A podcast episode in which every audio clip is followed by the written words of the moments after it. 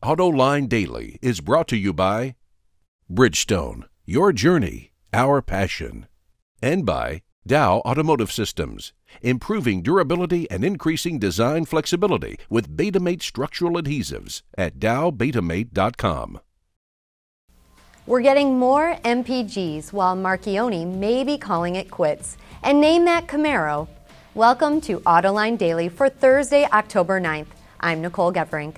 Gary Vasilash will be along a bit later with word on tonight's After Hours. But first, here's today's news. And we'll start with our cars, where the new ones at least are getting record setting MPGs. The U.S. Environmental Protection Agency says that the average for cars and trucks produced in 2013 jumped to 24.1 miles per gallon. That's the best number in the nearly 40 years that the EPA has been keeping track. But the agency worries that that half a gallon increase will drop this year as we buy more of the less efficient sport utilities and pickups.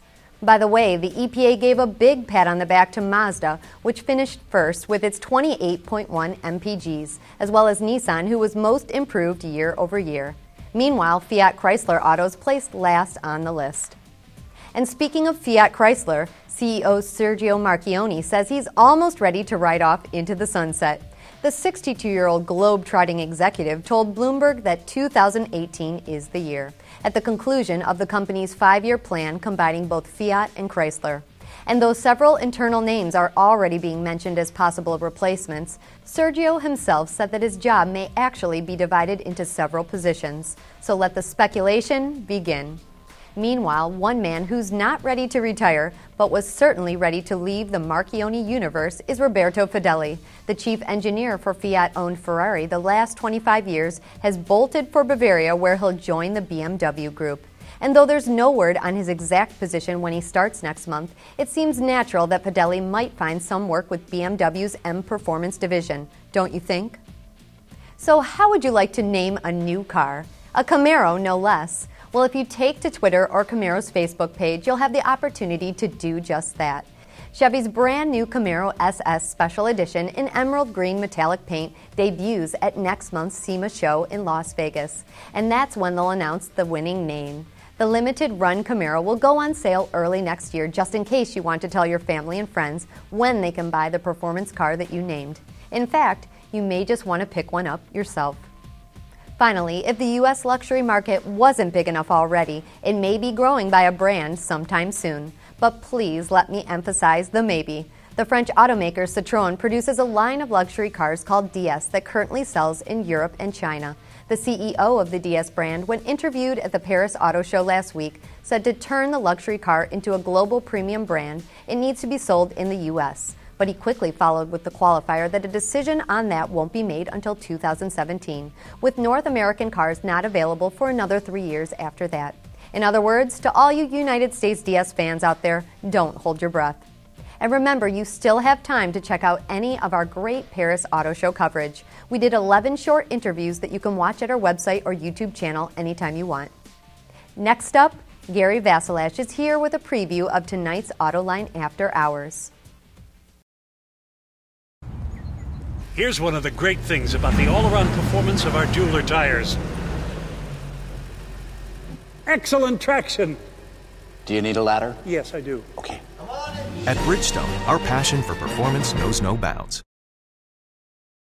Hi, this is Gary Vasilash in the studio getting ready for Autoline After Hours, and because it's going to be after hours, I'm not going to be having the tie on. Tonight we're going to be having Stephen Gill, who is a chief engineer within Ford Powertrain, and he's going to be talking to us about the all new Ford 2.7 liter engine. Now, you'd have to be living in a spider hole for the last 10 months not to know about the F 150 all aluminum construction. Well, I got to tell you, I drove the F 150 last week, and the 2.7 is a real revelation in that car. So don't worry about the aluminum, that's fine. It's the 2.7 that's of real interest here. In addition to which, there's a lot of other stuff on that truck, which I think we'll be talking about during the show with Frank Markus from Motor Trend, along with Keith Naughton from Bloomberg.